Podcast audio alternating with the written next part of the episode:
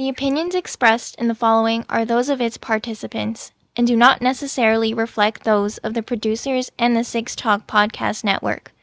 Also, the following contains mature material and mild language, which may not be suitable for all audiences. Discretion is advised.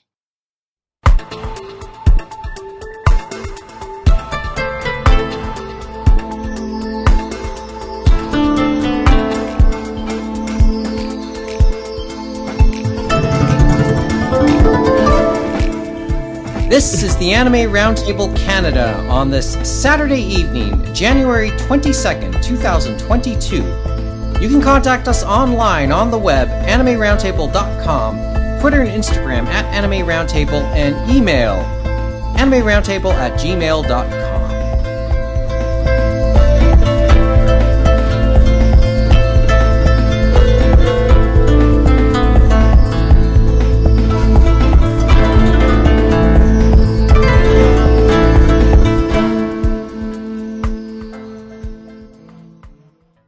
Good evening from Toronto. Mike Nicholas, James Austin, Kevin Ing, Mohammed Shamarki, and Jeff Gregg in a fully roundtable tonight for the first time in 2022. So, uh, much to talk about, and let's get right to it. Uh, we have a, and we're going to start this week with a little bit of breaking news, as breaking news gets on a podcast. As we mentioned, we are starting to tape this in the evening on January 22nd. Earlier today, this afternoon, I believe around noon, Anime North announced that they're pushing back the big show this year from their traditional last weekend of May, from the May 27th to 29th date, and they're going to push it back almost two months to the middle of July, July 15th to the 17th. We're going to read the statement in full here. While the current situation with COVID 19 has been worrisome, we still plan to hold Anime North 2022 to, to allow the current wave to completely subside and to take advantage of the better summer weather. We will be moving from our usual weekend date at the end of May to July 15th to 17th.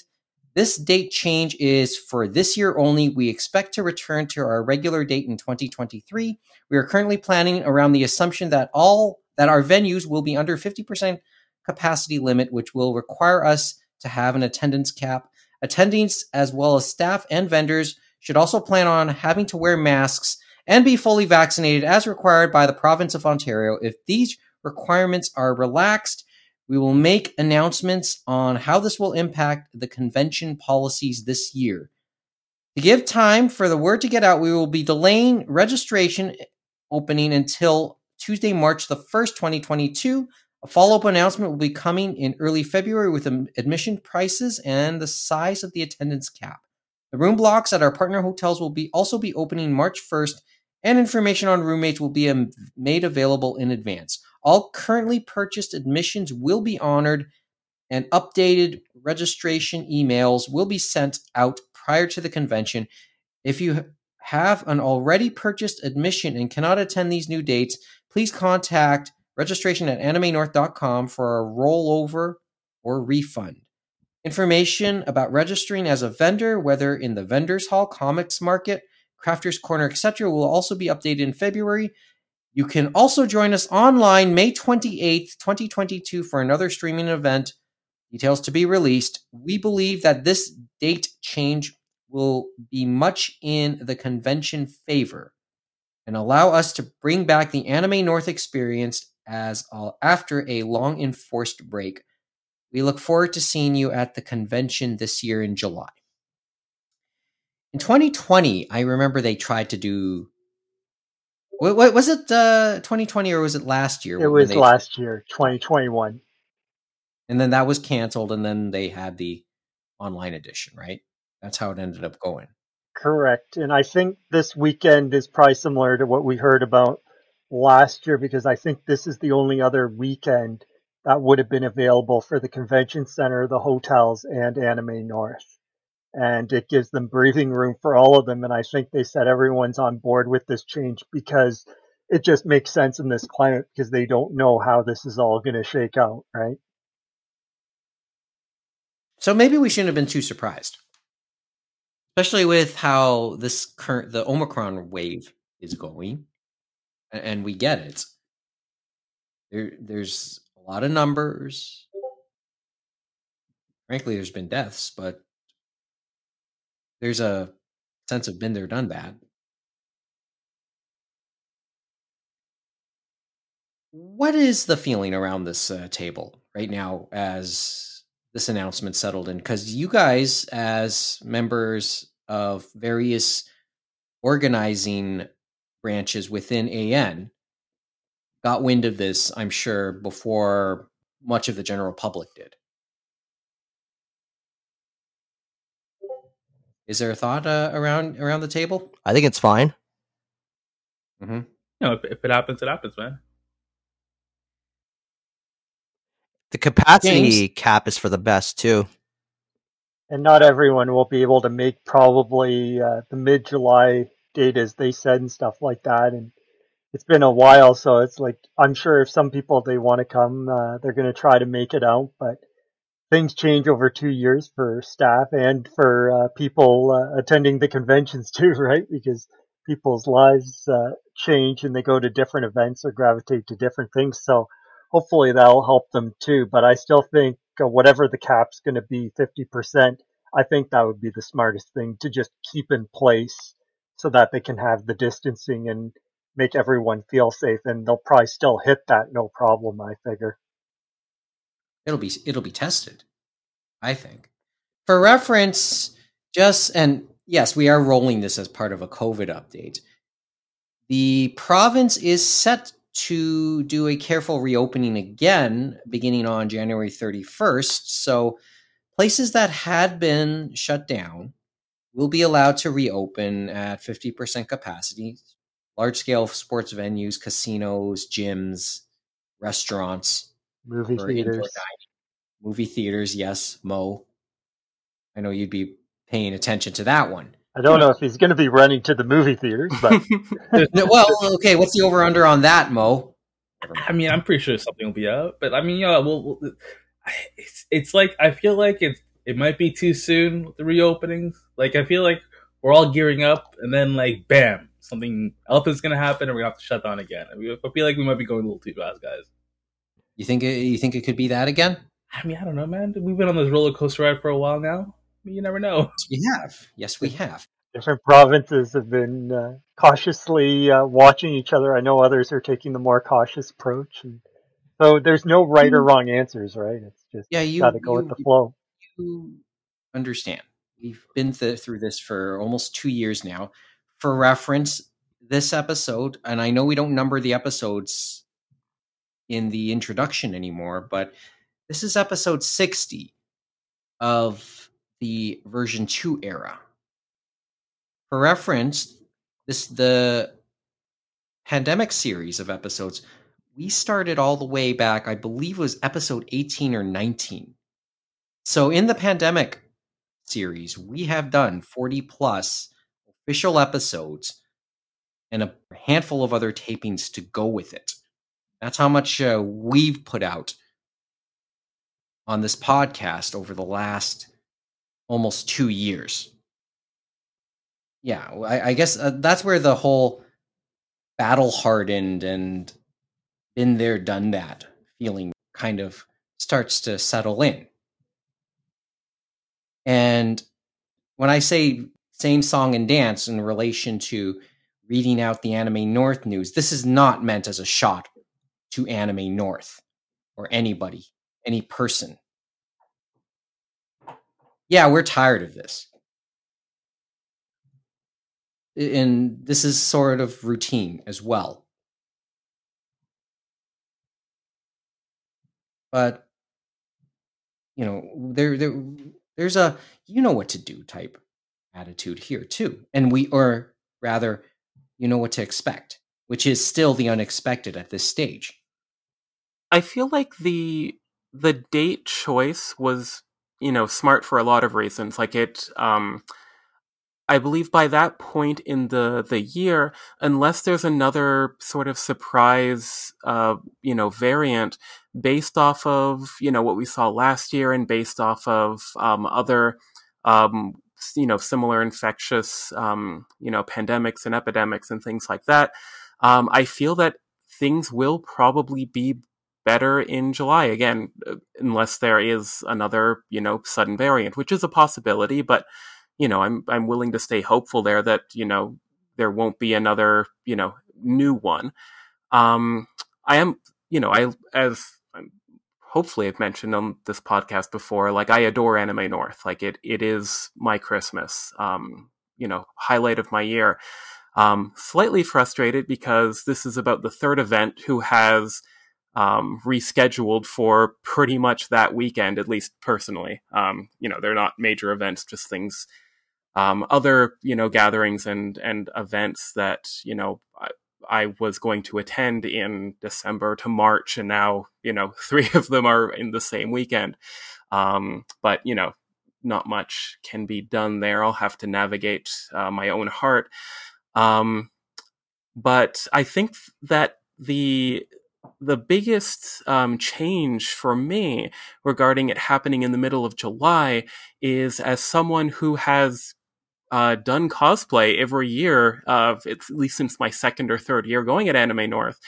It kind of, to me, I mean, I, people cosplay in warmer climates than Toronto, um, but Anime North has been end of May, which is fairly different temperature wise than the middle of July. So I'm imagining we're going to see less fursuits, um, less mascot costumes, less bulky armor, um, and and more, you know, I guess what you would call standard cosplay or you know less um, cosplay that won't have people overheat.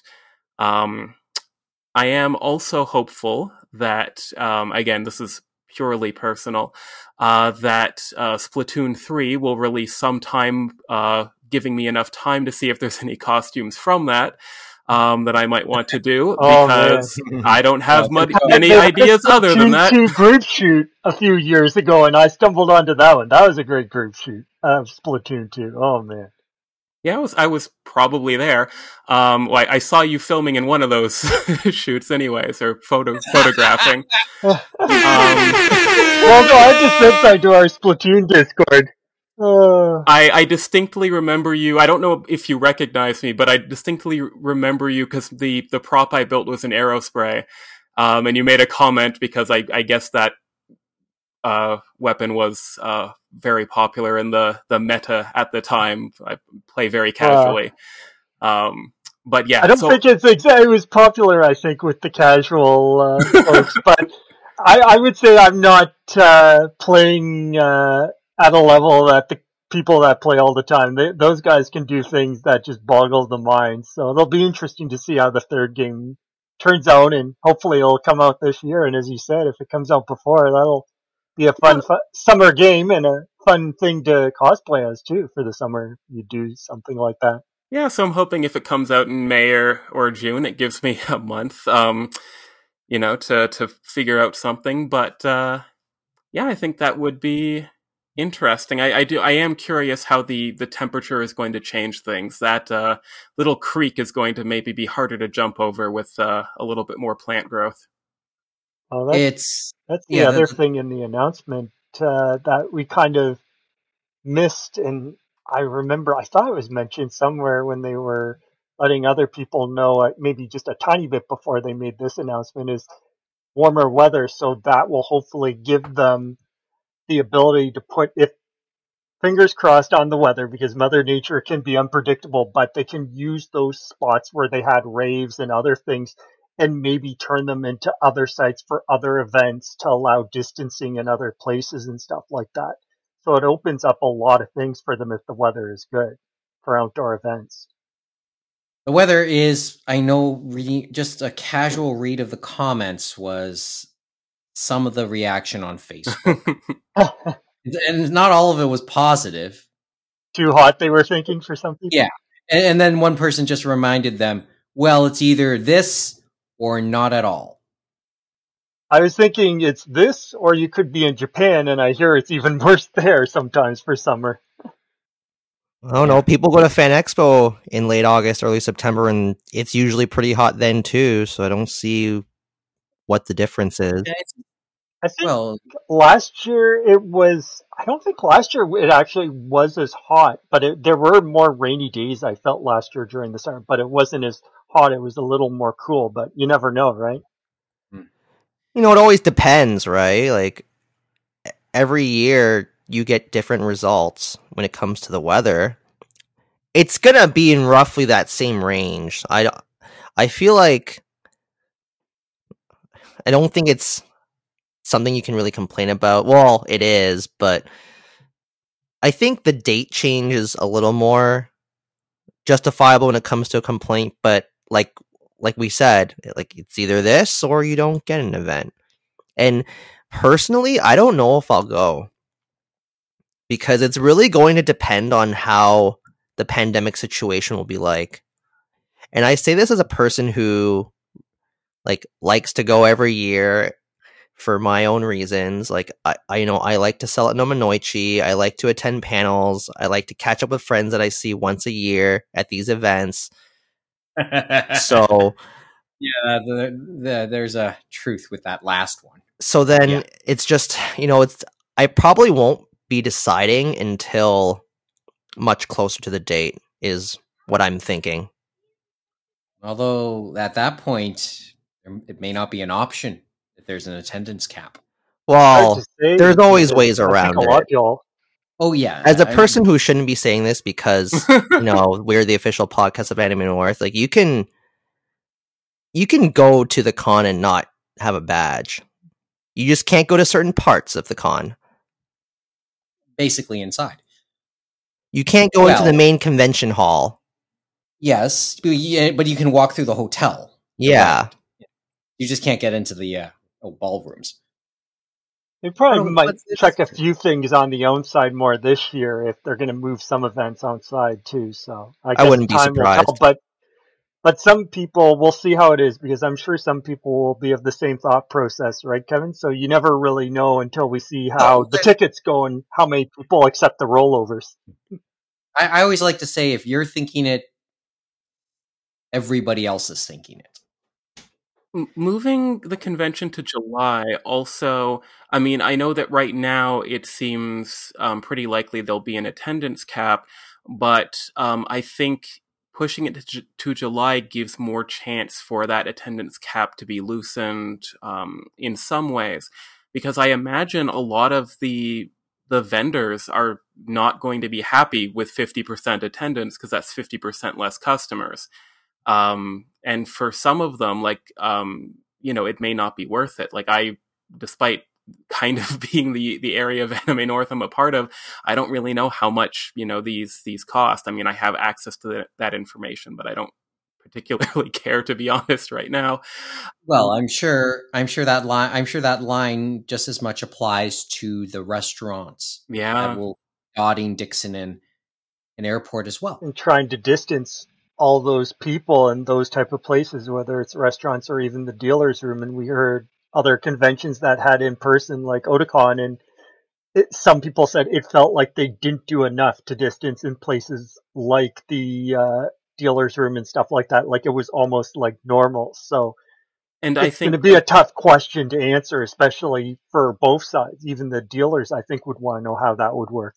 Exactly. And I don't think um I don't think we have those answers yet and sadly I don't think we'll have them in time. I think that a lot of people whether p- attendees or uh, dealers or other types of exhibitors um volunteers and staff even I think you know we're all going to have to make the decision based off of the information we have right now which is you know weekend of July 15th 50% capacity, masks, vaccinations, all that, even if there's a possibility um, and hopefully a probability, I don't want to completely go that route, but um, that things will be loosened at least somewhat by July. Um, so it, it becomes this, this probably a gamble for a lot of people, um, which is interesting. Yeah, think of Um, it as uh, think of it as crypto. Tyler. okay, okay. we'll get to that later, though. Mo, is there anything else you want to add? You had your hand up. Yeah, no, I was just gonna add on what Jeff said. I mean, let's think a bit on the bright side, man. I mean, right now it's fifty percent capacity, right? So if you're a vendor and you're thinking to yourself, man, let's have the customers, but at the same time, come July, if all restrictions are done, if like we're truly out of this pandemic and we can like bump it up to 100%, I mean, that's ha- half the vendors. I'm assuming they're not gonna have the same amount of vendors, so it's like you know, you're basically doubling your your audience at that point. and these people are going to be excited to be at a convention and likely more likely to purchase things and to have like even a, a simple Exactly. memento of Cryptocurrency. Yeah, that's That what I was is thinking too. completely Yeah. irrelevant. Or Not not the crypto thing, but that's what I'm thinking too. that that uh the people that are going to be attending are more likely to spend money is I think that's a good predictor. It's a good prediction.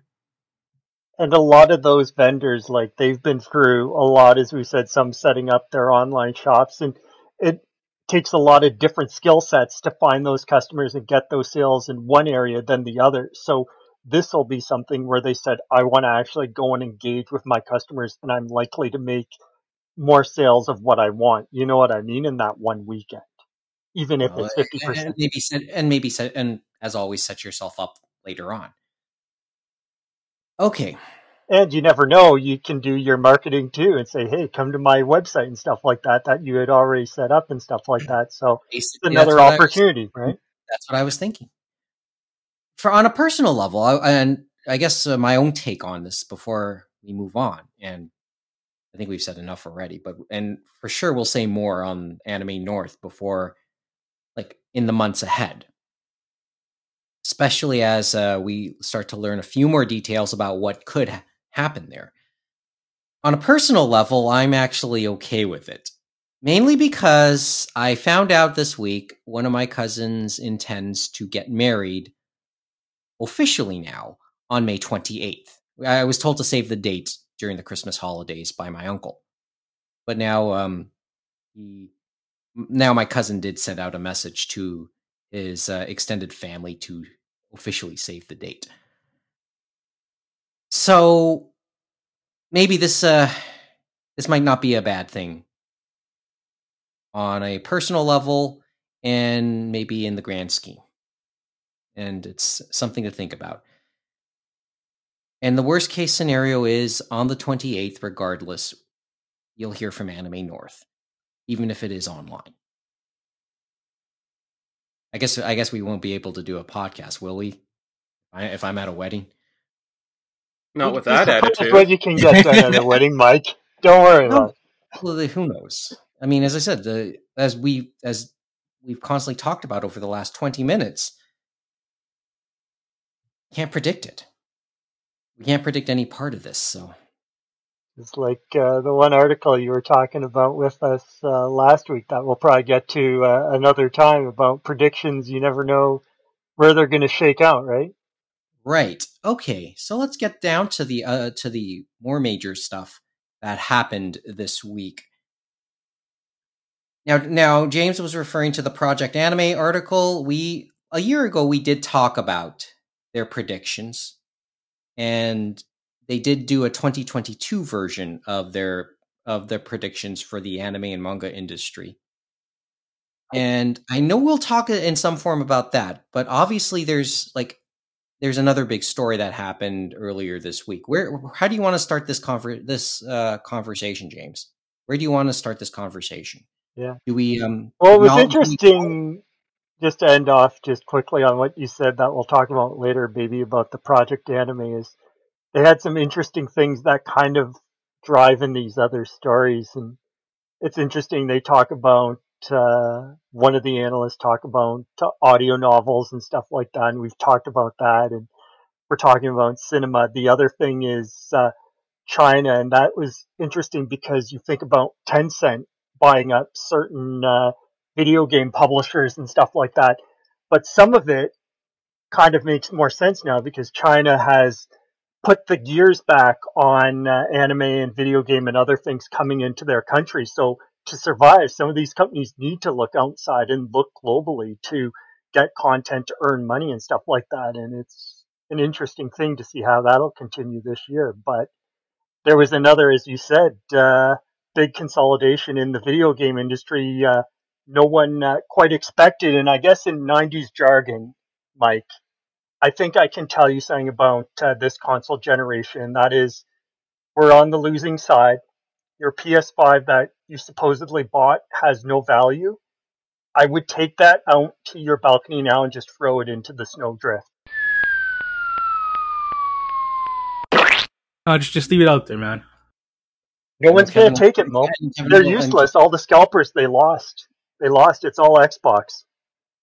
Microsoft on Tuesday announced their intention to purchase Activision Blizzard for, according to Sixty-eight Gizmodo, point seven billion yes, cash. mm, billion They with just they just had that cash right just somewhere, You know, somewhere in a let, vault. us not forget it's Microsoft. They're like a tr- three, four, ten trillion dollar company. they Well, have from, an unlimited amount of money, so from it's what like I've from what I've heard, it was significant even for Microsoft. I think uh, you know, as far as let's call it their war chest, I think it was about half. Like from what I and I think this was And might have been an IGN their other- podcast, but yeah, I think it, it it was significant. It wasn't just we have this huge Microsoft is the biggest ever. It was nothing to them. I, you know, this is going to be a risk. this is a big play for all of uh, Microsoft, as you said. And you look at their other acquisitions, and even Sony and even Nintendo, because they've all been doing acquisitions over the past couple of years. They were studios that they had been working for them on uh, exclusive games or things like that. So they were already in the ecosystem and just bought them to bring them on and stuff like that. The one outlier, of course, was ZeniMax with Bethesda and stuff like that, which is closed for uh, Microsoft. But now you add this on and it's just another stratosphere. But even if you look at other acquisitions for Microsoft over the last decade, you looked at LinkedIn, you look at the other ones they tried to do, like Discord and so on and so forth. Like this still Skype. dwarfs all of them. It's ridiculous to think that no one would have thought a video game acquisition would have dwarfed those type of deals, right? Yeah. Okay, wh- which angle? Where? wh- Which angles do you want to start with on this on this story? Do you want to talk about the risk? Do you want to? I think it's where it uh, came from because I think uh, it wasn't like they were probably talking for a long time because I figure it would have leaked out. I think that, like a lot of people have been saying, it came together relatively quickly with the troubles at Blizzard and Activision for that company and for Bobby Kotick and stuff like that. I think there was blood in the water. I think, as we said, the value was going down. It obviously didn't go down that much. God only knows how much they would be valued if they were actually somewhat competent. But Well, that was that, that basically gave them an edge to say, hey, we'll make this deal. And then I don't think Bobby Kotick had enough cachet with his board of directors, even though they quote unquote had his support. And remember, Activision was kind of his baby and stuff like that. That basically they were saying, okay, we should take this deal for the shareholders and so on and so forth. And as we said, uh, depends on if this goes through, likely probably will go through the FTC and all the regulatory uh, process, I figure, just like we've seen before. But I'd say uh, for some people, yes, Bobby Kotick, his days will be uh, numbered once they become a part of Microsoft and uh, they uh, appoint. Well, we already know who they're going to appoint. I should remember his name, and it's terrible. I forget his name. What Phil uh Spencer. Phil Spencer. Are we talking Phil Phil, Spencer yeah, here? Phil Spencer. Yeah, Phil Spencer will take over as CEO and stuff like that. But for the unfortunate thing is. Bobby Kotick won't have his comeuppance. He's going to get his golden parachute, and I, I was guess I he's was gonna just go and going make- to ask. He's Um, gonna he's gonna go and make Moneyball too with Brad Pitt, I guess, after he's done on his yacht or something. I was just going to ask what carrot you think his golden parachute was going to be. Oh yeah, it's a carrot size. oh boy. Um, well, let's roll back that thought for a couple seconds because you can start to s- connect some of the dots in some of what Microsoft publicly said about the whole Activision Blizzard situation, or more specifically, what Phil Spencer said. He wa- he expressed concern, but wouldn't throw Kotick under the bus. And that's And, yeah. because they're still in the acquisition pay period. You know what I mean? Like they can't. basically make them basically butter them up, and plus maybe make yeah, would just it would just look weird, wouldn't it? At at, at least weird. And the other thing is all of the stuff about exit packages and stuff like that is all public knowledge. So they, it's he's going to get something regardless. So Mhm. they have to pay the man, unfortunately, whether you like it or not. And It's go ahead. I was just thinking, it's like with um, the efforts in that of the different studios. I'm not saying Microsoft is going to be the saving angel and stuff like that, but I think hopefully those employees at a lot of the studios will be in a better place. The other thing is, many people said, is a lot of these studios hopefully will stop be, being sent to the COD uh, salt mines, as they say, like Games for Bob and stuff like that after they Wow. tried to do uh, Crash Bandicoot and some other things in other studios, and hopefully they'll be able to spread their wings to uh, different projects because Microsoft has allowed some of their studios like to do different things. They've allowed Rare to, even though it isn't the Rare we grew up and loved, they let them do what they want to do. They let them to continue on to do Sea of Thieves, even though it wasn't doing the greatest after launch, and now they're at 25 million players. So they're going to allow those teams maybe to try different things and let them grow their projects and their passions and maybe hopefully stop doing COD every single year. Like maybe make it something a little more special and use that tech in other ways across their brands. Okay, so you mentioned COD. You mentioned oh, and okay, I, I do want to roll back one other thing um, in the whole, you know, or, uh, whatever bargaining power or the value, and possibly going why Microsoft because they did ask. Apparently, Kotick did ask at least Meta, and there didn't and there didn't seem to be any interest in anybody else. Okay, so since you brought up COD, possibility of IP of the most popular IPs that are on multi-platforms. Possibility that they become exclusive to Xbox and PC. I Away from I think Oh, we've seen that they're going to keep them. If they see the value in keeping them multi-platform, that's the benefit of them going to Microsoft because we saw it with Minecraft because Minecraft is still everywhere and Microsoft is happy with that and they're still making their money, right? I still uh, yeah, I'm of the belief it could be a case by case, but is there a dissenting And thought? even COD, the, the change might be PlayStation, like once that one contract lapses, they'll allow Microsoft to actually get the DLC day and date at the same time. Because remember, micro, uh, PlayStation had the exclusivity that they would get the DLC first or something to that effect. hmm But isn't this mutually assured destruction between Microsoft and Sony if they start this exclusive bullshit? How so? I mean, there's exclusive Sony titles they can be like are no longer allowed on Xboxes and vice versa. That's how it already is, though. Yeah. And I mean, like more exclusive, you know, because then you know Sony will buy something else and they'll buy something else, and then it's just that arms race to see who can own every studio guess- down. There's nothing Yeah, left for Sony true. to buy. I mean, I guess It wonder. depends. Sorry. Well, it's- S- I- Sony's already been doing that because they've been buying studios up too. Like they like and a initially, lot of them were ones yeah, they initially Naughty Dog, with. like Naughty Dog was a third party studio at one point, but then Sony ended up just buying them out. I was thinking more recent ones like Bluepoint and stuff like that too. Mhm. Kevin, so. What did Blue There's Point a make? Oh, they were the uh, remaster studios doing a lot of remasters for PlayStation Oh, I of some of their older games and that. And they did. I think Bluepoint was the one, or is another one they bought up that did the Dark Souls uh, remake for PS5. Okay. But I will say on exclusivity, we better put a quick caveat on that one, and that is that is changed now because both Sony and Microsoft, as well as releasing on their home consoles, they've also been doing PC as well. And Microsoft has been moving away from just saying, we want you on the Xbox and stuff like that. They're looking at the bigger picture with their Xbox Game Pass and at other devices and stuff like that. So they're playing a whole different kettle of fish. It's funny, the old exclusive argument we make, the only one I can think of now in that pond now is Nintendo with their games. If you want to play a Nintendo game, a Mario, a Zelda, Splatoon, whatever, you got to go to them.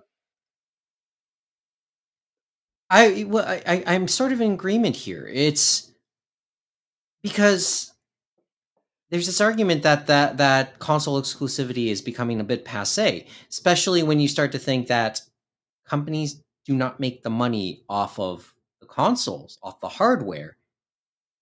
It's it's the software. That's been a thought for at least a decade, probably further. At least since uh, the PS3 era or at least in my mind when when when it, when I realized that concept or when it really started to stick out to me. So I think uh, I could believe the idea that when it comes to what Microsoft will do, it'll always come down to what's best for business, what will make them the more the most most money or most recognition. And I think it's a long game play for uh, Games Pass because they have all the cachet now and they want to be the front runner, kind of the Netflix of games, so to speak, and they want those guys on their team. And this was the best time to strike when Activision Blizzard was at their weakest. Mm-hmm. Spencer, for his part, has done a couple of interviews. And remember, over the last couple of years, there's been a healthy public show of respect between Sony and Microsoft for their spaces in the video game industry. And Nintendo as well. Since I know that Phil Spencer and them have worked uh, getting things onto the Switch as well, things like that. Yeah, Banjo Kazooie uh, just this week. There's there is a healthy respect, and Spencer, for his part, has always said they will they will do what's right for the industry. He's not, and I think in a in a Wall Street Journal interview this week, just after the announcement, he seemed to voice his concern about letting other names like the Googles, like the Metas, etc., like the Netflixes, really start to get into the game space because that's not their core. That's not what they're about. They're about other things. And I, I it doesn't sound like he thinks much of them in terms of the way they would get into games because I guess to him, they don't get it. Sony gets it. Nintendo gets it. They're because that's increasingly their core stuff. I guess Alphabet and Google has already been answered to a degree, Mike, because they tried to come in, come in uh, trumpets blazing on Stadia, and we saw how that all kind of turned out. It didn't quite turn out like they hoped, and who knows whether that's a lesson for Amazon, Netflix, and others. But and Apple, it's not as simple. Yeah, and Apple. But Apple Arcade supposedly has been making headway and stuff like that. And we know a lot of people, unlike ourselves, which are probably thought of as older and physical media games on a CD and things like that. And there's a lot of people on the mobile devices still. And even that's where a lot of them are in China. And we may not look at gacha games and all those other type of things as a game, but they do have a lot of eyeballs on them and people still play them. And I guess they still make enough money that they still are a thing to be reckoned with in certain markets. Don't you feel old, James? Well, I hate to tell you, it was funny too. Did you guys see the um, announcement? Of course, the tweet from both uh, Xbox and Activision Blizzard. They had the same reel of games, like picture of games across, where it had like the Xbox plus Activision Blizzard King, and it kind of tells you about which series are most important. And so they only had one from King and one from Activision. So Call of Duty was Activision, Candy Crush was King, and then the other four were all Blizzard. It was Overwatch, Diablo, Warcraft, and StarCraft. That definitely tells you what they're looking at in value too. Well, that's also because Blizzard is the closest thing that, you know, that entire mega company has to having anything iconic. Like, um, I know this has been said multiple times, but like, or I'm sure it has, but you know, Nintendo is the one who has mascots and recognizable IPs. Like Call of Duty is wildly popular, but there's no Mr. Call of Duty man that they could have crammed into Smash Brothers. Versus you, There's no, there's no ma- there's no Master Chief. yeah, exactly. Like you can Mhm. put Tracer or um, what's his name, Thrall or whatever Warcraft you know person you want. Um, you could pull from from StarCraft if you wanted, or even you know Lost Vikings or whatever. Like Blizzard has things. Um, so of course they're going to use um, Blizzard there. Although I guess now they could technically use Crash Bandicoot and Spyro, but um, you know those are I guess dead IPs.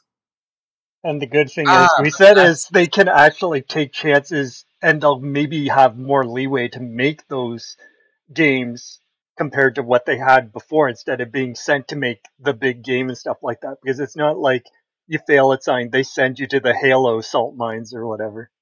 let's be careful about let's to your point to your point uh, about uh, dead ips phil spencer in talking with washington post talks about bringing back some some of the dead ips guitar hero he mentioned which is which i didn't know was in there.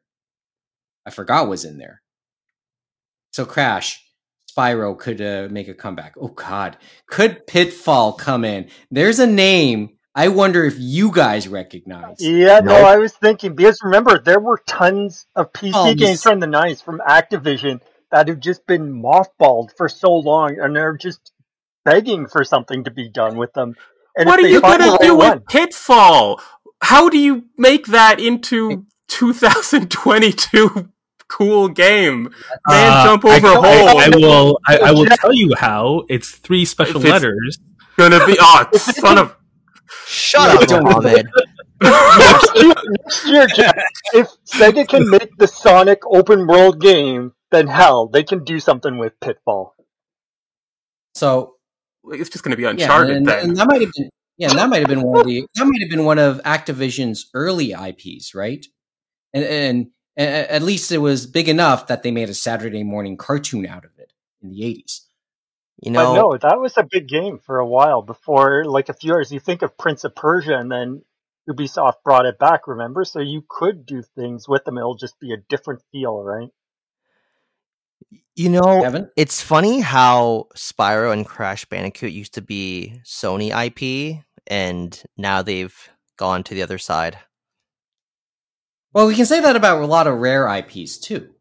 Oh yeah, That- Perfect. Nintendo it was- to it was- uh, Nintendo to Microsoft. Yeah, It was a weird thing because remember, it was Vivendi Universal. That was Yep. with Naughty Dog because they were on their lot doing the first three Crash games and those things. And then they had the deal with Sony for exclusivity. And then once that lapsed, and of course Naughty Dog was bought by Sony and stuff like that, they were still with Vivendi Universal. So it, it, that's when I guess they decided they found the success and said, hey, we should do it more with other companies as well. You know what I mean? That's yeah. I always wondered. I always wondered if it if that was like I I thought Naughty Dog sold the IP for those. No, no, they uh, they they might have had some like piece of the IP, possibly, but if they did, maybe some of it reverted back to uh, Universal uh, Vivendi, and they might have got some money back or something to that effect. You know what I mean? Mm, so that's what it was. Interesting. But it was a different kettle of fish compared to say uh, Rare and Nintendo, where Rare helped Nintendo through that N64 era with those iconic games, and then uh, the Stamper Brothers. I think they wanted it out, and they thought they were actually going to go and put Nintendo against other companies like uh, Microsoft and stuff like that. And Nintendo, unlike with Next Level Games, where they bought them out this year, they decided they didn't want to uh, buy out the Stamper Brothers and let Microsoft buy out their shares and Nintendo shares for Rare, and then uh, all became uh, history. And they've done some good things after that. It's like Sea of Thieves isn't my t- cup of tea, but I know people have enjoyed it where Rare is now, but it's a different Rare. But they did celebrate their history and had that one Rare collection where it looked at their full history. And I hope they do something like that maybe with Activision and some of those others because that What, would rare be a replay. great- yeah, rare replay, something like that maybe. Hopefully would be something nice to see out of this deal too later on, but who knows. Hmm. Wait, doesn't Okay. Rare Replay have Conker's Bad Fur Day on it? Correct. The N64 version, might I add. Which is supposedly the least censored version compared to the Xbox version, which is hilarious. You know, I Rare Replay was one of the few reasons why I would have considered buying an Xbox because I remember wanting to play Conker's Bad Fur Day for so long, only because I remember Conker's Pocket Tales for the Game Boy, and then all of a sudden Conker's Bad Fur Day came out, and then like ten year old me was just so shocked at the at why this like cute little squirrel game just suddenly became so dirty. I, I loved playing that, like, because I was older, so I got to play and stuff like that. But it wasn't just about the irrelevant uh, humor and stuff like that, but they needed something different. I know Chris uh, Seavor and stuff like that that voiced Conker and helped create the game. They had to make it different from Banjo Kazooie, so they tossed out the cutie stuff and they went with a hard edge. But the other thing was they had the British humor, and even in the other games, they had that difference making in their characters and that Britishness that you don't normally see. And it always put a smile on my face because not everyone could get it. And somehow it still worked in North America and stuff like that. I'm not sure if people got it, but it was fun to was play and watch. way. Okay. But it the the last uh, point thinking about uh, this is one that I know you wanted to say, Mike, and that was esports. I think this is going to be a big boost because remember they were down in the dumps with where they were for the scandals and things like that, and sponsors stepping away. And I think they're going to have second thoughts because I think Microsoft will give them a big boost uh, for esports, as we've talked about before. Yeah, I, didn't. I it, it- it's an intriguing part and not one I've really thought of. And maybe we can talk. People, there's others that I'm sure will address that, and I wish we could really talk to in the near future. I guess we'll just have to send out the invites to to talk about that angle. And But yeah, probably, and they probably have the relationships too, Microsoft, with different sports leagues, the right people, you know what I mean, to make it even bigger, whatever bigger means for esports, or to try to reach them in the way they think they can reach that generation, right? Because it's a different kettle of fish compared to a traditional sports fan, as you said, right? Well, the thing is, partly that, but remember what Activision Blizzard tried with uh, with uh, Call of Duty League and Overwatch League. They tried to turn esports away from the golf tour styles, but I know uh, that's probably not the best analogy to look, but into a more traditional sports league, like uh, with a regular season and playoffs. And in many respects, some of that culture is is going in is going into traditional sports now, with the NBA thinking about midseason tournaments and and them experimenting with um, uh, end of season play in before the playoffs. So, so there's a part of me wondering, okay, what part could there be a change coming to that model to go back to something a little bit more traditional for esports? Or will they try and maintain this league format? But having said all of that, it, it starts to make me think about the bigger picture of this deal and a reminder of the risk Microsoft is taking. CNN Bloomberg, um, the Bloomberg Bloomberg Canada website, put up a, an opinion piece by Tae Kim talking about some of that risk. And yeah, while we're talking about IPs that are massive, lately they've struggled.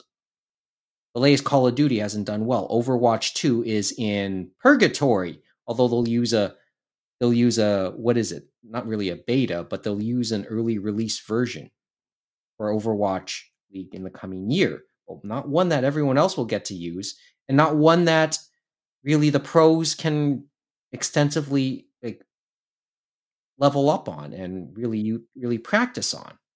And the list goes on and on. And that's before we get to the sexual harassment scandals. And that's why they got the discount too. You don't you think that's a discount? Yeah, this is a discount. Like I think there was some value shaved off, and that's why I think they did the quick strike. You Because think, so you, you thought we could have gone This was- north of I think this I think this was opportunism. I also think it is Well, the fact that they're trying to use this for Game Pass. I think this is the play, just like with Bethesda, that they're trying to grow uh, for Game Pass and get certain IPs, and then because they see the future in this metaverse and in this multi-pronged device through the Game Pass, and that they're talking about users. Well, Nintendo and Sony and all that, they're talking about units sold. Microsoft has just given up on that and said we're talking about our users and our subscriptions and so on and so forth. They've been moving to more Netflix on the game side. and, and in turn the community and their stake in the metaverse, right? Is that what you're getting at? Yeah, that's uh, where it seems they're going and stuff like that, and where Phil Spencer has uh, set them up uh, to a degree. The other question is going to be that Bethesda had their own tech guys and stuff like that. Supposedly, remember Activision Blizzard, especially on the Call of Duty, they had some really good tech. A lot of us didn't play those games and stuff like that, and general public they were still eating them up to a degree, but there was a lot of tech behind those games that a lot of other game devs would die for and stuff like that. And so now they're going to have to decide, okay, what engines are they going to unify them into one engine for all their engineers and stuff like that? Are we still going to have all these different engines and stuff like that? Because it's not like the others where it's like, okay, are we going to Unity or are we going to Unreal, right? So that'll be Mhm. interesting too to see how they get all those cogs to fit because it's not an easy answer. They have like a labyrinth now of studios. Yeah. So, wow. I, I I'm kind of. I, there's a lot. As I said, this is just a few of the angles. I think we can end up talking more about this in the future too. Jeff, give me a thought, and then I want to not necessarily move away, but I want to save a few more, uh, some final thoughts too. uh, Yeah. So this part like first i feel that um you know calling what happened with activision activision blizzard a sexual assault scandal there's so much more than that there's various forms of misogyny and toxic workplace environment crunch all that kind of stuff so Uh, yeah, yeah. I yes. you know so there's there's all They had there every single I- I- thing I- you I could did- think of that you don't want in a company, and they had every single one. And, And, and it's going to be tough to clean that scum off that company, to be honest. I don't And, think uh, Microsoft will be able to get rid of the stink, to be honest. And to be clear, when I said those words, I wasn't referring to it as an isolated thing. It had been well known, well documented. This had been long running issues. This had been a culture. Go ahead. Uh, anything else, Jeff? Uh, yeah, I think that, you know, it's interesting. I can absolutely recognize, you know, this is the biggest sale of a company in the history of video, video games. Um, it will have huge ramifications, um, you know, as long as everything goes through on the gaming landscape. But I also feel that this is the company I am least likely to purchase a console of, purchasing the company I am least likely to play a game from. Um, I had a look at the entire Activision Blizzard back catalog, and the most recent uh, game from that company I have played is 2010's Transformers War for Cybertron. Um, Oh, you didn't I- even do like the Blizzard Wow. arcade uh, collection they had uh, last year, whatever, which had Lost Vikings The- and Rock and Roll Racing. the last Blizzard game I played was Warcraft 3, whatever the first expansion pass was, or expansion pack. Um, I think that, you know, this, again, I know how, how big this is sort of intellectually and because I follow the news, but, you know, I have been a Nintendo Sega person. Um, I have, you know, I currently own a Switch. I have two very underpowered computers that help me play indie games that come out on Switch too late or don't come on Switch, um, or I can get for free thanks to Epic. Um, so like the the types of games I'm interested in, they're they're not going to be exclusive to Xbox. So like this is a huge purchase. It it it's I find it interesting that it, aside from the like ripple effects, maybe, and that's a huge maybe, this will mean nothing to me. This will not affect Zelda or Splatoon or Danganronpa or if they make another Celeste or Undertale Deltarune. Um, and and I'm not, and I'm, I guess I'm saying that a little bit because, um, I, I guess to to bring it back to Japan, um, but and and kind of not like Deltarune's American made, but um, I, I guess there there's some indie studios buried in Activision that I guess maybe I might be interested in, and certainly within Microsoft, um, they've bought um, indie studios that you know I'm interested in. But eventually, a lot of those are probably going to end up on Switch, and a lot of those indie games, my poor underpowered Surface Pro and Intel NUC can probably handle. Um, so it's it's kind of been interesting to see like the biggest news of the week when it comes to to pop culture. And and it almost feels to me like oh the Toronto Blue Jays bought the Expos license or the NFL junior team. Like it's it's so alien to me in some ways despite the fact that there's you know I, I I understand Warcraft. I understand the name Overwatch. I've heard of these things. But you know Call of Duty. Like I, everyone always says COD, and I think of the deep sea fish that is, you know, you know, you know popular. They mine uh, COD from actual salt, salt mines there, uh, Jeff.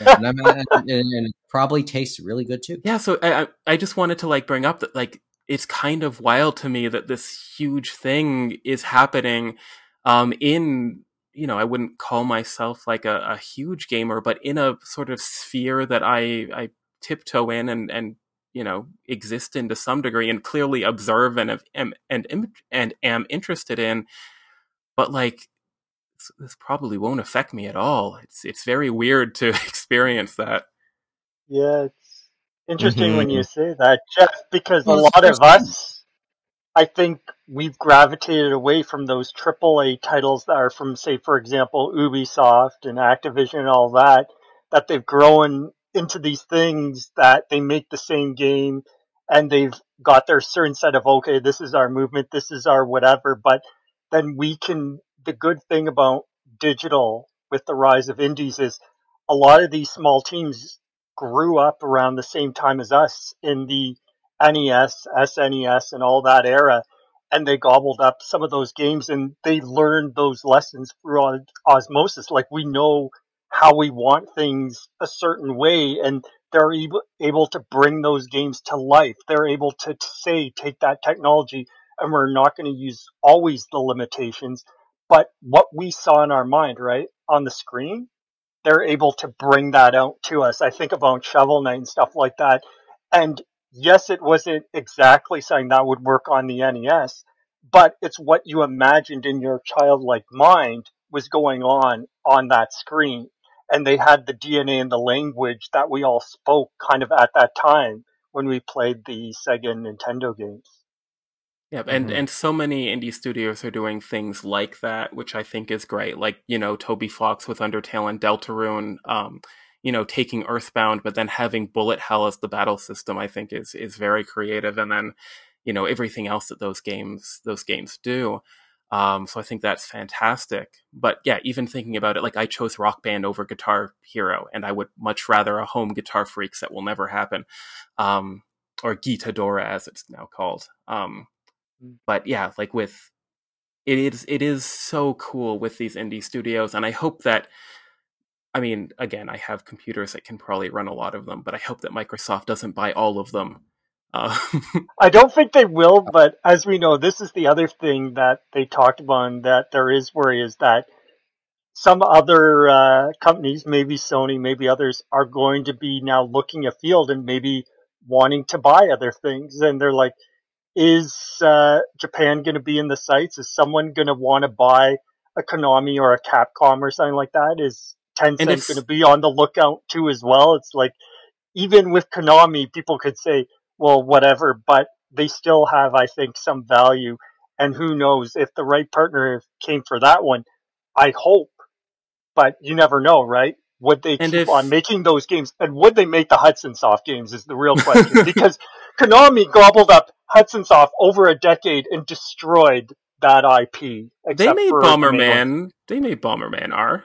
Um, There are some great games. Well, they did make the PC Engine Mini too. I, I can't fault them for that. It's like, The, uh, the the one concern that That's I fine. heard is that if if you know that this sort of has ripple effects for the Japanese companies, um, like I don't play the game, but I would feel kind of bad for Nintendo if if Sony bought Capcom and then Monster Hunter, which is now thriving on Switch, um, you know, only PlayStation, um, and yeah, I, I think that it's going to be interesting to see if there are Japanese company ripple effects because I don't know if I don't know if they'll react in the same way um, because nothing will compare to the purchase of Activision Blizzard. So I, I feel like any purchase that is made is going to be sort of reactionary and not really as really a competition, just sort of posturing and saying we can buy companies too. Uh, yeah, no, I don't think we'll ever see a price like sixty-eight point uh, was it sixty-eight point seven dollar billion dollars again? Let me check that bloody number. Yeah, sixty-eight point seven billion. We're never going to see that number ever again. And remember, it was Activision, Blizzard, and King. So they had consolidated how many times and done it. And then this was like, quote unquote, I would say the final consolidation. No one could buy that company but Microsoft or a big, massive megacorp. It's just boggles Okay. the mind, but I don't think we'll ever see anything like it again. Plus, And- So, plus, this isn't like a done deal. It has to go through all like F- FEC and I Oh, think I I think think it'll go through though. Like I think Bethesda ZeniMax is the guide. I think it'll be a longer tenure, like a year or two, but I think somehow it's gonna get through. I hate to tell I you, yeah, I know. I I I'm I'm pretty sure too. but it was funny too. Like I'd say this caps off because remember uh, Phil Spencer and them, they've been celebrating Xbox the past uh, year last year because 20 years, right? And they've been going through their history and stuff like that. And I guess this kind of caps it off. But the one thing I think about, and they had started talking about that we never heard before is remember about them trying to buy Nintendo and Bill Gates and there's like, let's go and uh, enter the video game industry. And one of their things was saying, well, we could either buy Sega or Nintendo or whatever. And supposedly Nintendo of America took that meeting just to laugh at Microsoft executives for trying to buy them. And you think about that because of tail end of the N64 era and they were a bit on the downturn, but you never know how these things will turn out, right? Because we uh, raised their sales, they went down with the Wii U, and then Switch raised them again. So they're their own Okay. chip, and that's something you always need in the uh, video game the- industry. Kevin, do you want to say anything? My opinions are largely similar to Jeff's. Like, like I played Spyro and Crash Bandicoot and Call of Duty back in high school and in middle school, and in the case of the first two series in elementary school. I don't really play AAA games anymore either, for the most part. Not, not the not the ones that like everyone plays. Like I never really enjoyed playing the sports games. Like NHL was kind of fun, but largely didn't play those. Uh, I played Call of Duty up until I want to say the first Black Ops or maybe Modern Warfare 2 and then that was about it because uh the crowd that I was hanging out with in university and college largely didn't play those games. Yeah, I'd say it really doesn't affect me all that much either because I'm predominantly a Nintendo person now as well. Like I was always handheld with Nintendo and uh my home console was normally Sony, so I did have a PS3, but then my gaming habits changed, so then I just didn't really play home console stuff anymore until the Switch, which, you know, you can play portably. So yeah, it doesn't really bother me or affect me all that much. It's pretty interesting to see. Uh, you know, and Microsoft has been on that buying spree for quite a while now. So I'd say I was a little surprised that they bought such a big Mhm. company, but also at the same time not that surprised because of all the events that were going on with Activision Blizzard. but it definitely looks like they're pushing forward uh, in gaming in ways that I don't think we ever envisioned, and it's going to be harder, I think, to buy a physical game and play it on a, a console and stuff like that. It it feels like we're getting closer to that point. It's like how many more console generations do we actually think we're going to have now? Because now I feel like we're getting closer to that end game where it's not going to change as much as we think and stuff like that. Yeah. I rue the It's day when that happens. And I know that it'll be interesting for those smaller players like Limited Run and stuff like that, how uh, it's going to affect them and other uh, companies. And I'm sure others are looking at, we know GameStop and that have been worried about it for many years now. And so it'll be interesting to see how it all shakes out for everyone. Like there's going to be a lot of ripple effects that will affect us. It's just we don't know how it's going to happen. It's going to be years down the line. It's not going to be immediate. It's like we're talking five, ten years. I think it will Can still take quite a while. Like I still get this prevailing sense that people want to buy physical games still. Like yes, you definitely have a core segment of people that will only play digital now, but I still feel like if people want to if people want a PS5, I see more people lean towards buying uh an, a, a one that plays both digital and physical. Okay. So can we save a word for a couple minutes for my now worthless PS5? Did Why would you it be finally worthless? throw it into the uh, throw it into the snowbank like I suggested? Mike, Well- why do you say worthless? You could easily get your money back if you sell it right now. I, I hate to tell you, Kevin, it crashed. It was like the NFT uh, NFTs Well, of old. It just crashed on the that- market. All those scalpers, they just lost their shirt. On their on that note. Okay, there. No, but on that note, on that note, Sony's shares dropped, I think, ten percent on that news. I don't know if it's recovered over the la- uh, uh, as the rest of the week wore on, but I know the stock markets did take an overall hit. yeah, a lot of things dropped this week.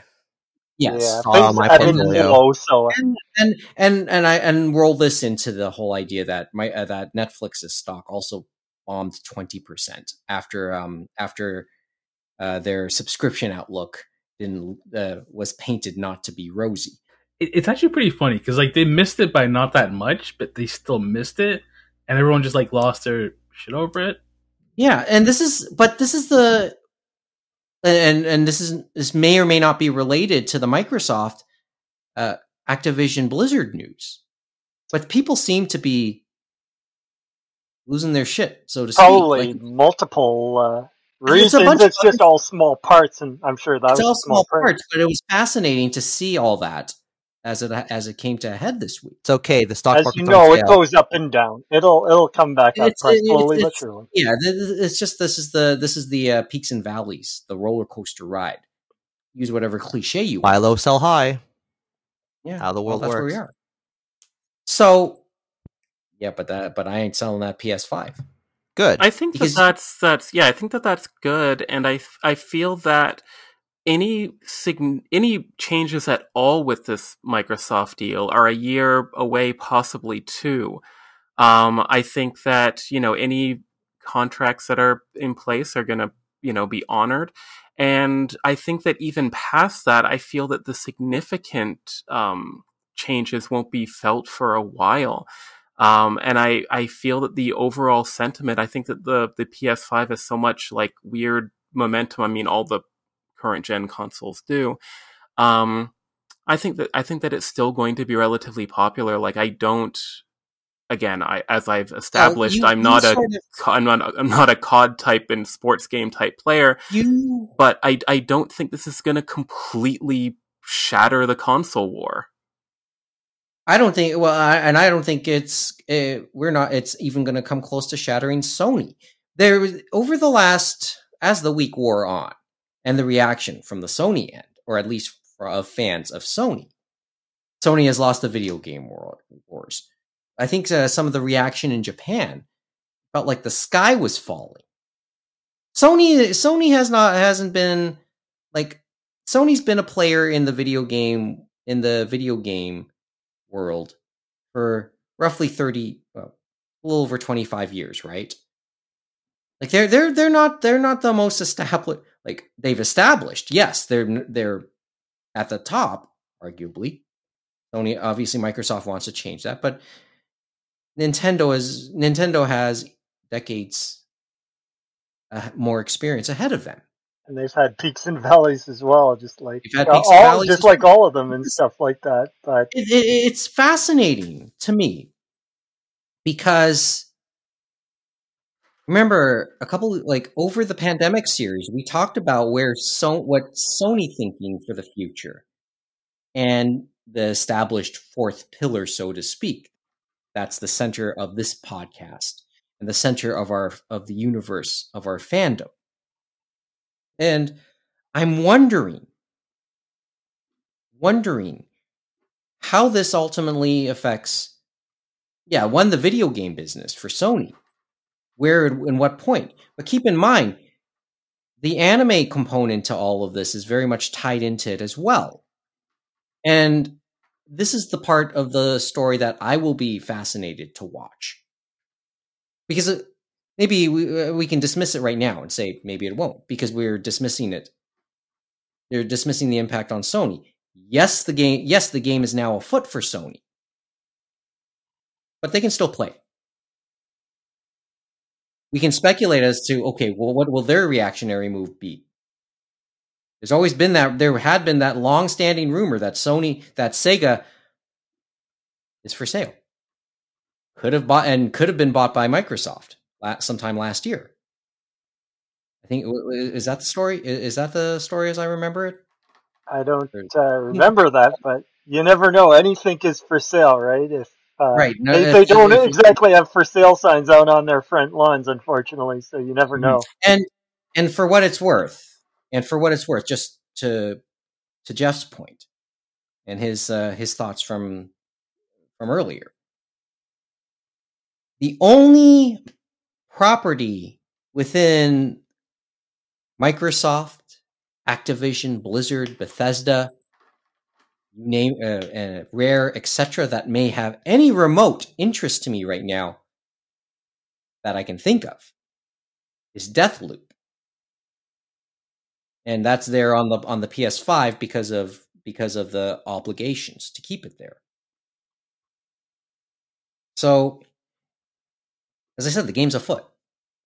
They definitely And- still have obligations, but they definitely, with Phil Spencer, in that they seem to have left uh, Bethesda, ZeniMax, I- ID Soft, and stuff like that to do their own thing. But it'll be interesting in the long game to see how these things pan out, and it'll probably be the same with this Activision, this uh, acquisition as well for Activision. yeah but it's just yeah it's it's just gotten more competitive but for some strange reason i just don't I think it's any going to be more Yeah. on the streaming side, and we'll see because I think they're going to get the contracts in and say they're going to have certain timed exclusivity for their streaming platforms like uh, Game Pass and stuff like that, versus what um, Sony's going to do. Because remember, we talked about Sony and them launching Sure. their own thing in the summer, What's, and that they talked about What do you think? PS1, Yeah, PS2, PS3, and certain things in different tiers, right? So we talked about, well, I think it was a brief mention, but Netflix, their prices went up, right? So I would say prices are going up in gaming if they're going down this route too, and they're going to have some interesting tiers. It'll be interesting to see what those tiers are for both of them, Microsoft and Sony. well the, the, they went up on they at least went up on a lot of physical media this year eh, this generation did they not Well, with inflation, not really so much. And hey, remember when we were buying cartridges for uh, SNES games and even some NES games for over a hundred dollars Canadian back in the nineties, touche and that was before tax. So Touche. I've seen, we've seen worse. But okay, do we what do we save a word now for okay the other parts that could get affected. The actual movie streaming. We talked about Netflix. Mo, Mo, you had a thought on Netflix. Or do you want to share or should we just leave that for now? Because boy, that could get that that gets too tangential from this point. So well, this this is obviously this story develop uh, is developing, and as I said, the Sony angle is still fascinating to me. And for what it's worth, the uh, I, I at least opened the box on the PS5 earlier, so the uh, Spider-Man So- challenge is off. So was there a PS5 in the box, Mike? That's the question. Oh, Otherwise, Walmart and I will have a big issue. Well, you've heard uh, about that, right? I would be scared. I would be opening that box to make sure I have what I want in there. You know what I mean? Plenty of uses for bricks. I was thinking rocks, but anyway. Okay, Bricks would be too much. But you know, all, I feel like when it comes to the whole Sony versus Microsoft thing, like I think it kind of levels the playing field in a way because I always felt like Sony had the stronger IP when it came between the two companies because Sony has Uncharted, Sony has well, Horizon was exclusive, but not anymore. Uh Sony Last of Us. because Sony Really owns all those studios, right? Like God of War, for example, that's another big AAA game that's only on the PlayStation because they own the studio. And some of them, they're great games, but I'm not sure about you guys, but sometimes it feels samey to me when I see some of those big Sony third party games, right? That are from outside Japan. Sorta. But then there's also those other games where like a lot of those Japanese developer games also more often than not stick to the play- PS5 or or PS5 plus the Switch and they don't go on the Xbox because you know the Xbox doesn't sell in Japan or Is? Or Like anime, the They- home country is the Well, first it's- look.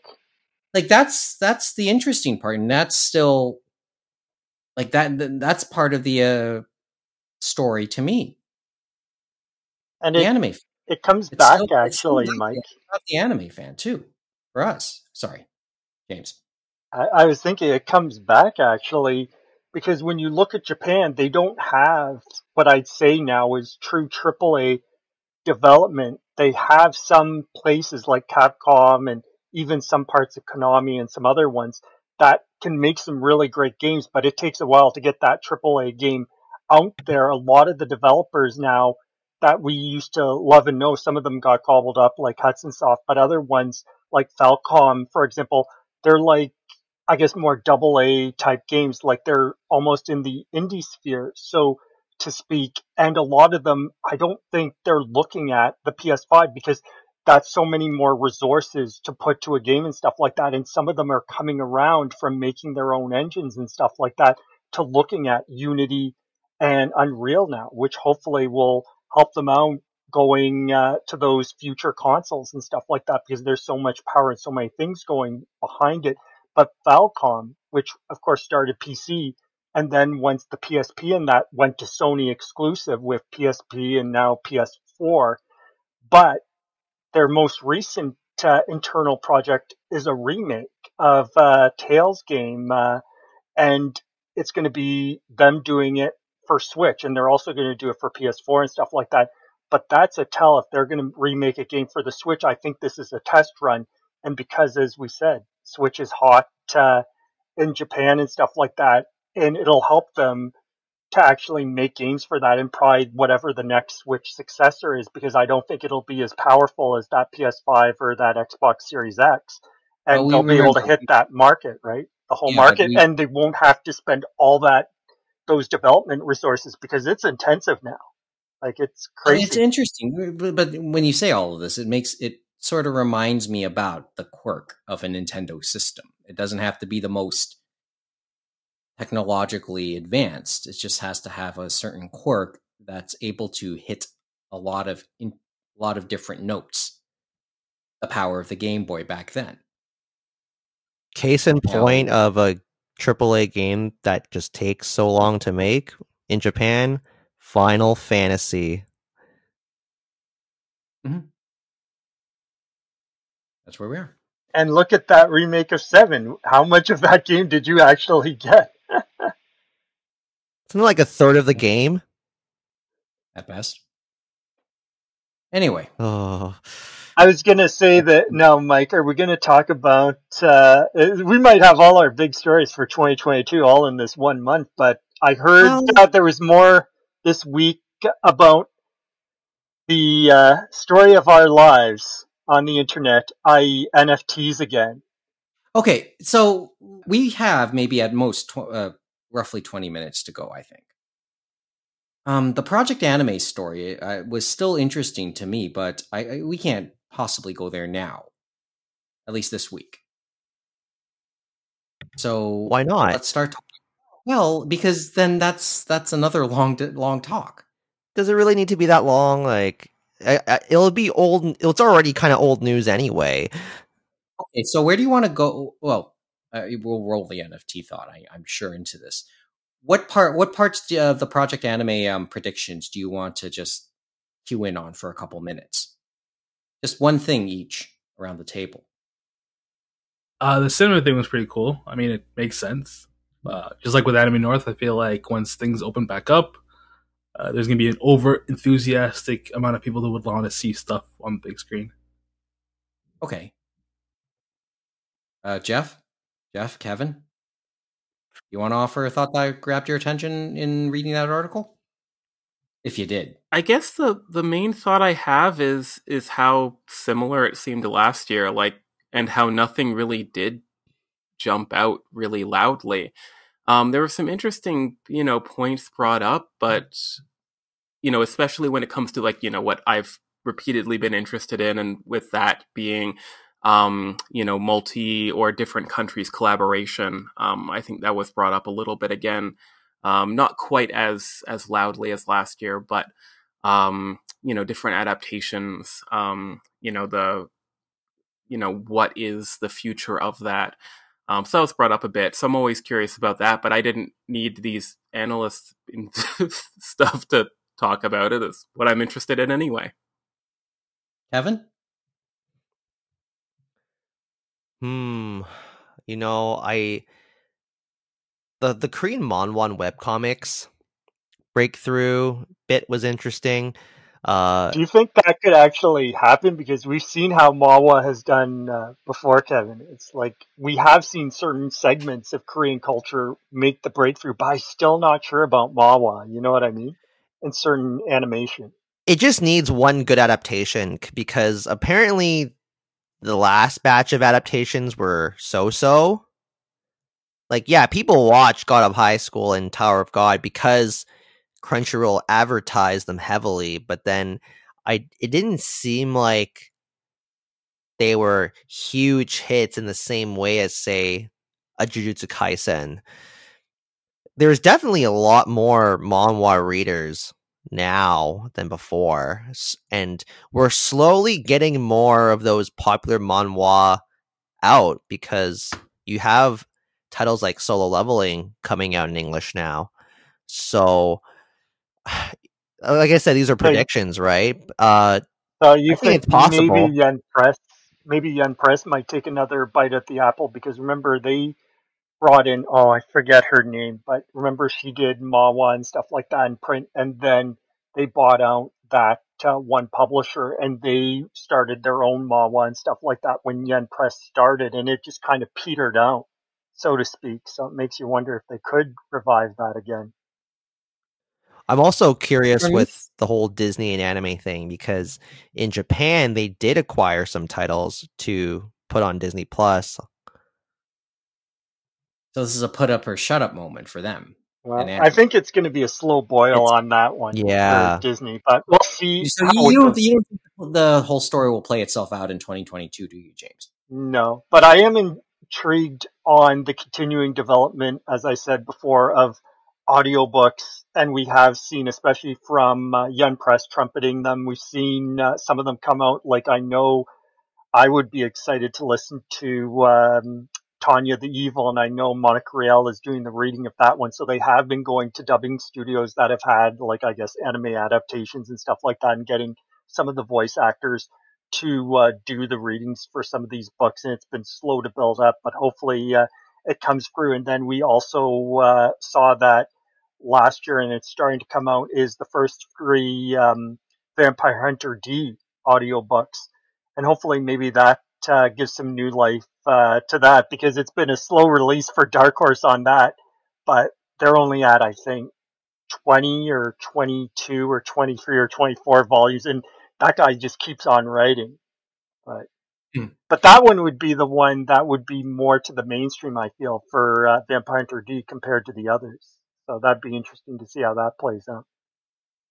The only two things, uh, just to follow up on both Kevin and James's thoughts, that I want to bring up before I go to my own. When you when Kevin talked about the Korean part of the equation, I can't help but think about the Wattpad purchase we talked about last year, and the integration with with uh, Webtoons, because that maybe that's another another step uh, in, that is in the line of that thing last year. When it comes to James's thoughts on um, audiobooks becoming a thing, in many respects, this is maybe almost the evolution of things that are almost that is culturally built into Japanese entertainment consumption. I've always said that spoken word, the drama play, was always a thing there.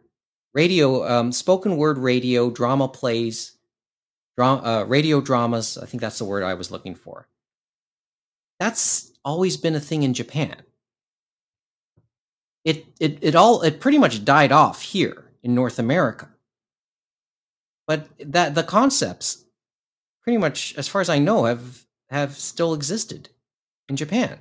And in many ways, this is bringing it like this is almost bringing those properties, those concepts here, which is one of those. Well, there's a lot of things that have been coming to Japan that we that other segments resisted, other segments in the West resisted, but have but as time has gone, gone and maybe young, uh, youth have grown into the market, the target market, and have embraced it, it's become more accepted. So this is so that so James pointing that out and the whoever the analyst was, I forgot who it was, wanting to point that out is a keen thought to me. And then we have Audible. Yes, and then we have Audible too. So, but but the thing is, and yes, we have Audible. So why not latch on to the parts of that culture that has already worked in the West? To me, the big thought, uh, the big one that uh, stuck out to me is the China question. And I had mentioned that before because uh, it's a Oh. fickle uh, country, as we know, with uh, Winnie the Pooh there, and it may be able to get in there and get uh, their uh, money or sow their seeds. But if they decide that It's- it's not going to happen and they close the gates, right? Like it affects them and it affects those companies in uh, China, just like Tencent. That's why they're looking outside their borders because they never know, right? it's it's a, it's a the way Roland Kelts quickly termed it. It feels like it's China wanting to have its cake and eat it too. But this is that it's a question that you guys know I've always held an interest in and I've always wanted to talk to people a little bit more in the know of that part of the story. And to that end, um, to that end, there's still a guest that um, Miss uh, Michi, who did the, um, who's done a couple panels for the Anime North online shows, and we have endeavored to have her come on the show. She has long agreed. We just have to be able to, you know, may, uh, just uh, get our schedules to work out. But she is somebody I know we could talk to on this subject in the future. So uh, stay tuned for that. But uh, okay, that was good. Hey, nice work. Actually, uh, we got through um, that uh, article pretty good. And they talked Okay, about NFTs in there, and that was So what's your NFT? Okay, give me your NFT thought as we start to wind it down. well, Just uh, supposedly Shonen Jump, as we know, on the 18th had a a big announcement, and being 2022, everyone's like, it's NFTs, and uh, it, the funny part of it is, I think was it you, Jeff, that said it was a tense. How many hours was it? Two hours? Three hours? Yeah, it was it was very quick. But um, but I'm thinking so they did a tweet reply, which is incredible to think they did that. So obviously the person running the Shonen Jump USA Twitter has is a, is a, is a nice person and said no, it's not NFTs. And then the response to that was just ridiculous, where it became their most liked tweet for Shonen Jump USA. And think about that. They've probably been on there for a while, and you think of the properties, and that's their most liked tweet ever. Hell I was yeah. really so I was relieved, and I'm not even a Shonen Jump subscriber. Subscriber. I mean, I, I used to be when it was a physical magazine. Um, but like I was right there with Jesse Bredrich in the sense that I wanted to cancel my subscription if it was NFTs, and I didn't even have a subscription. Um, and it, it was so Five thousand likes. Way to go, Jesse. it was so funny to me when the the result or the answer to this mystery was t-shirts Well, Like- it was uh, Shonen Jump. Uh, let's go back to the story. It was an official U.S. Shonen Jump store. That's basically what it is.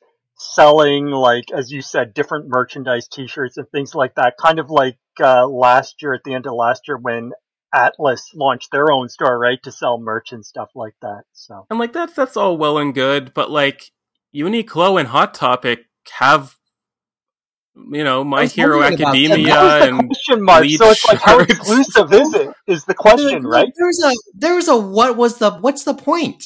i mean it'll be different designs unless they're, like unless, un- that's unless they're willing to end their uh, collaboration with Uniqlo. I, I do think that there's an opportunity for them to offer more unique um, products and like print on demand. Because if you're in a Hot Topic or um, even Uniqlo or something, um, you can't post or you can't like try to sell fringe products because they're not going to sell. So like if you look at when Uniqlo has had Pokemon promotions, it's it's the most popular Pokemon. So it's your starters and maybe your Gengar, Snorlax, Lucario type of things. But if you go on the Pokemon Center website, the products are a lot more varied. You have the custom Pokemon shirts that are like $200 that have any not any Pokemon you want, but you can, you know, get a Doduo or a Dunsparce shirt if you want um, or like plushies of you know Nita Nidoran male or you know Shellos North or, or East or whatever it is. Yeah, exactly. Right. So I think that based off of what I've seen from say Sega's store, like if you go to Walmart or Target in the US and you're looking for like a Sonic the Hedgehog shirt, you can find Sonic Knuckles and Tails no problem. You go to Sega of America's online shop, you can find Big the Cat and Rouge the Bat. Like I think that this is an opportunity um, for Shonen Jump to do that or to do designs that might be a little bit more unique or air quotes mature. So I think that there is a possibility of it having a purchase, uh, purpose, but I don't know. Uniqlo's shirts tend to be pretty artsy, so eh, I don't know. and I guess it's engaging with the community. You mentioned Sega, and I think that helped Atlus launch their store and stuff like that. Probably the same backbone stuff like that. And they went after, I guess, uh, Persona first, and now they're asking, it's like, hey, what do you guys want? Like, you, are you okay with Catherine and all these others? And they said, what type of products do you want? Do you want as a T-shirt, as a cup, and so on and so forth. So they're looking at different Or- special or- things to give you, right? Or in the case of Catherine, mouse pads. Oh, those Oh, yeah, exist. was- Come on, those have to exist somewhere. and we've seen it too. Obviously, NISA uh, they had their store and they were doing games, but they've even went into merch and stuff like that. And even the Falcom stuff they've teamed up with they've been doing merch and stuff like that. Like the first Crossbell game, uh, Trails to Zero, uh, they have the special edition and now they got merch alongside if you want to uh, show your fandom, I guess. Okay. Well, all right. Well, I, who knows what else to add? There. Well, I can't Can I- tell you that if in 10 years I'm not able to buy on the official Shonen Jump uh, USA site a t-shirt of Goku in NFT form, I will not be happy. So just a hexagon Twitter icon of a shirt. I'm just thinking. I'm just thinking. There's some contradictory terms there. Okay, before we go, last thing uh, I want to bring up, and let's talk Sega, but more specifically about two properties that are about to get adaptations, or or uh, or at least one will come out this week, and then one that's being worked on. Sonic Movie 2 coming in April. Oh boy. Um, not yet, but uh, I was thinking. I was thinking more Shenmue and Judgment. Which one do you want to tackle just quickly? I Judge, um, Shenmue is, is announced for February 5th. and I think think that'll- Judgment was uh, live action, right? And that was more in Japan. Well, but I think the bigger one, that one.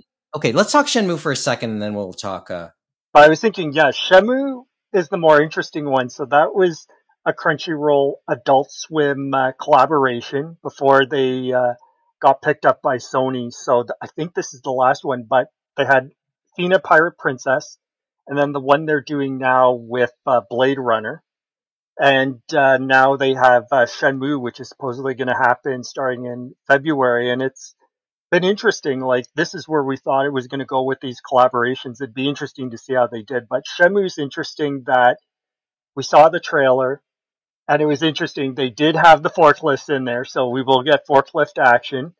And then the other interesting thing is on the dub side, because they're not going to have the dub actors in English from the game, and different people had different things to say about that when we had Shenmue 3, but it definitely, I guess, probably would not work out exactly as we probably would hope in a nostalgia way for an anime, but they actually didn't even go to say um, NYAV Post or to someone in California. They actually went to Sentai. So Sentai is going to be dubbing this for them. So that'll be interesting on the dub side to see how that goes.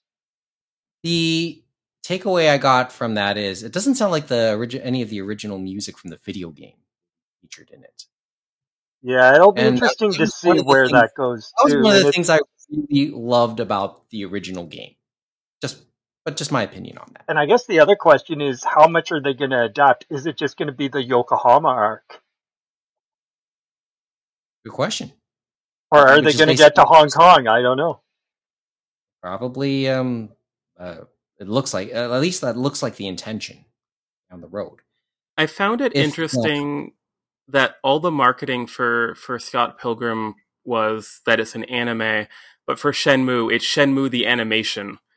Um, like, and it might not be any production in Japan at all, but you know, it's a Japanese property, um, Japanese characters. I just find I just found that interesting that you know the American or Canadian uh, indie comic about Canadians is being marketed as an anime, and this one is being marketed as the animation.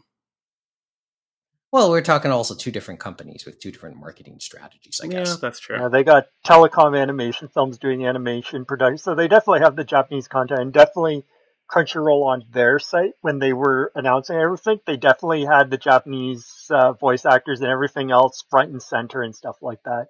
It was That's just when good. you, it's just And when I you would- saw the English one, it's like the names and you're looking and you're like, they don't say Sentai explicitly, but when you look at the English cast list, it's like, oh, they're dubbing this at Sentai.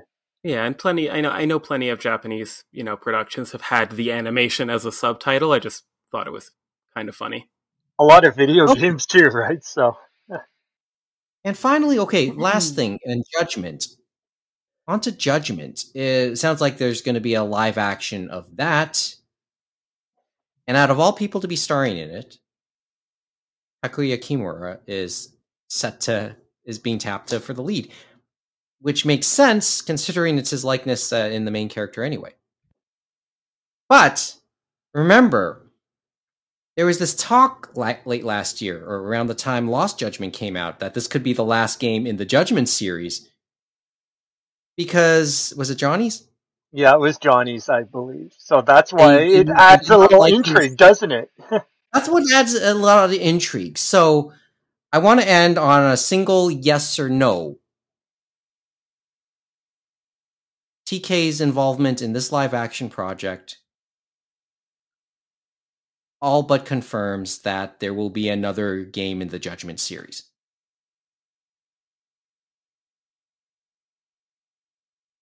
I can't say Maybe. yes or no. I think there will be another game, but with him involved, probably not.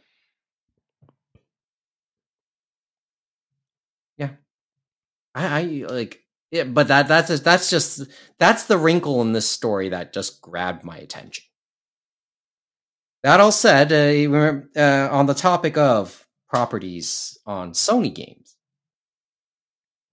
Yakuza is still there. Uh, Yakuza will probably be um, front and center as the uh, PlayStation Five is opened up, and yeah, I get it. It's a PS4 game. And they have brought, remember, to Xbox and stuff like that. I believe it is on Game Pass and stuff like that. So Hmm. they definitely have So- grown it, which is great to see. And I think it's the Atlus Sega partnership again. It's like it's great to see how that grew from that. Mhm. I think Kevin? Kevin has some. Oh well. I'm just looking at the. Well, it's not pertaining to your topic. I was just browsing through the Shonen Jump store. Uh, yeah, these are okay. The the bleach the bleach stuff's kind of interesting. Like mm. the like the purple. There's that purplish Ichigo hoodie that's kind of neat, and there's another Ichigo like white sweatshirt that's that's that's actually a a cool design, but the One Piece stuff is kind of meh. Not very. Yeah, it's just only- very. only It's just very Bleach ones already simple. Like, yeah, Yeah. It's I I, I, don't mean, know. They gotta. Maybe they're limited to how they can design it. I don't know, but uh, like Well, we've if had that those. uh, thing is forty bucks, if that T-shirt's forty bucks, it better be like from a good, from a good like factory, which I don't know if it would be. Well, to be fair to them, they'll be able to use, you know, Demon Slayer stuff, right? Right? Yeah, they could. Right? I feel like they would at some point or another. It's just I, I because of feel all like, the talk about about them calling copyright on Demon Slayer designs. Are they going to be able Wow, to use the Shueisha Nezuko doing that. transformation that. supposedly uh, some people on Oh. uh, the western side of Twitter got offended by? Uh, just saying. That's what just. Anyway. Well, they're clearly trying to play Yeah. into the whole drop culture that's prevalent in streetwear now, where, oh, well, we're only going to make so many, and when they're gone, they're gone. They're trying to, you know, use that mindset to Limited try and get people to buy stuff, but then the stuff has to be good. They Uh, wanna you just play can't put a FOMO. face on a T-shirt, that's for sure. But you want to play on FOMO emotions, right? Yeah, and Kind of like me uh, browsing through the PlayStation store during the holiday sale. Anyway, it just feels very basic for most of these products. so maybe maybe uh, maybe just wait for the Uniqlo drop. I guess Well, even the Uniqlo stuff's not that great, honestly. Design wise, the Uniqlo collab stuff is very average for the most part. yeah, well, uh, let me take a look at that uh, uh, after we're done. Okay. But if they can be like the Atlus store and maybe the Sega store and some of those other ones and do a bit more questions to the audience and stuff like that and give them a few more months, maybe they'll get better designs. But I guess they're also uh, hamstrung because they have to get those approved by uh, the higher ups in Japan too, right? That's the So- thing, yeah. Like it, it depend. You would really want someone who is an actual designer to be on board here to make stuff that can be more visually striking. Like I look at the collaboration between a streetwear brand named Undercover and the Evangelion collab that they did this fall, and some of that stuff looks pretty cool. Even if most of that stuff isn't very wearable, there are some pretty like out there designs that Jun Takahashi incorporated into his coats and his jackets, using some of the like Evas as a backdrop, like like you, if if I like link you some of that stuff, you'll see a clear difference in terms of like design ethos in that sense. Yeah, the Well, Eva stuff was really interesting. I remember seeing it, and S- I wouldn't wear it, but it looked cool. I agree. It definitely had more of a look than what you're seeing in the generic stuff that probably was on the Shonen Jump USA site at the moment, and even some other sites, right?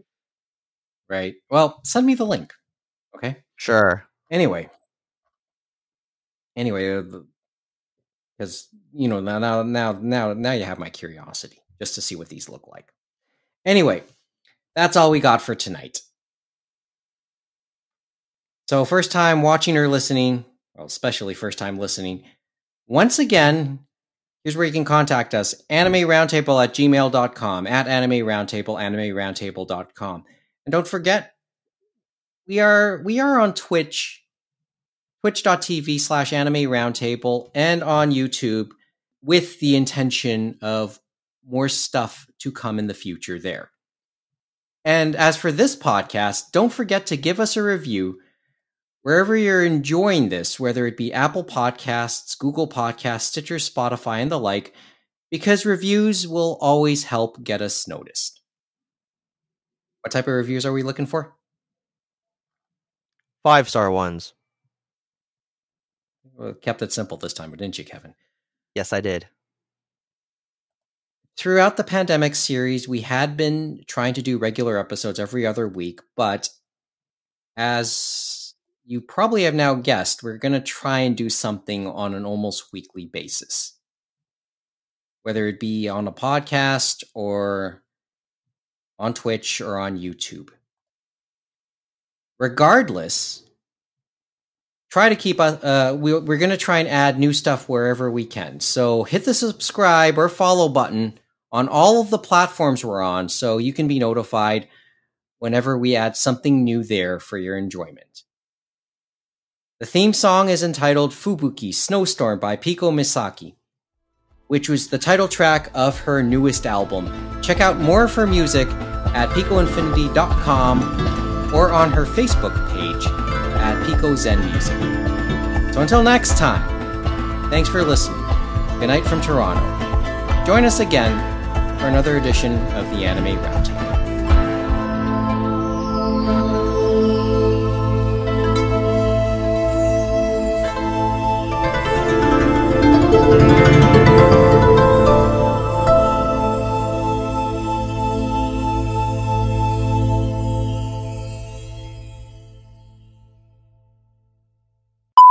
Okay, anything? uh, Any, uh, any last thoughts before I hit the uh, that- hit the stop that- button? Well, I that second Mo chapter gonna of say a Ayakashi couple Triangle- things, but Mo, Well- did you want to add anything? yeah, yeah, he was interrupted at some point. I felt really bad Sorry, Mo. during the sh- during the Shonen Jump st- uh, store stuff. Sorry, I Wait, said. sorry, Mo. wh- what was I saying? What shouldn't jump? I don't know. You you started to say something, but then you were cut Oh off. yeah, no. I, I'm man. surprised by this what they're trying to sell here because this story is not good, bro. Oh, it must have been My when thoughts Kevin exactly. was looking through the store. Like, Okay. ugh.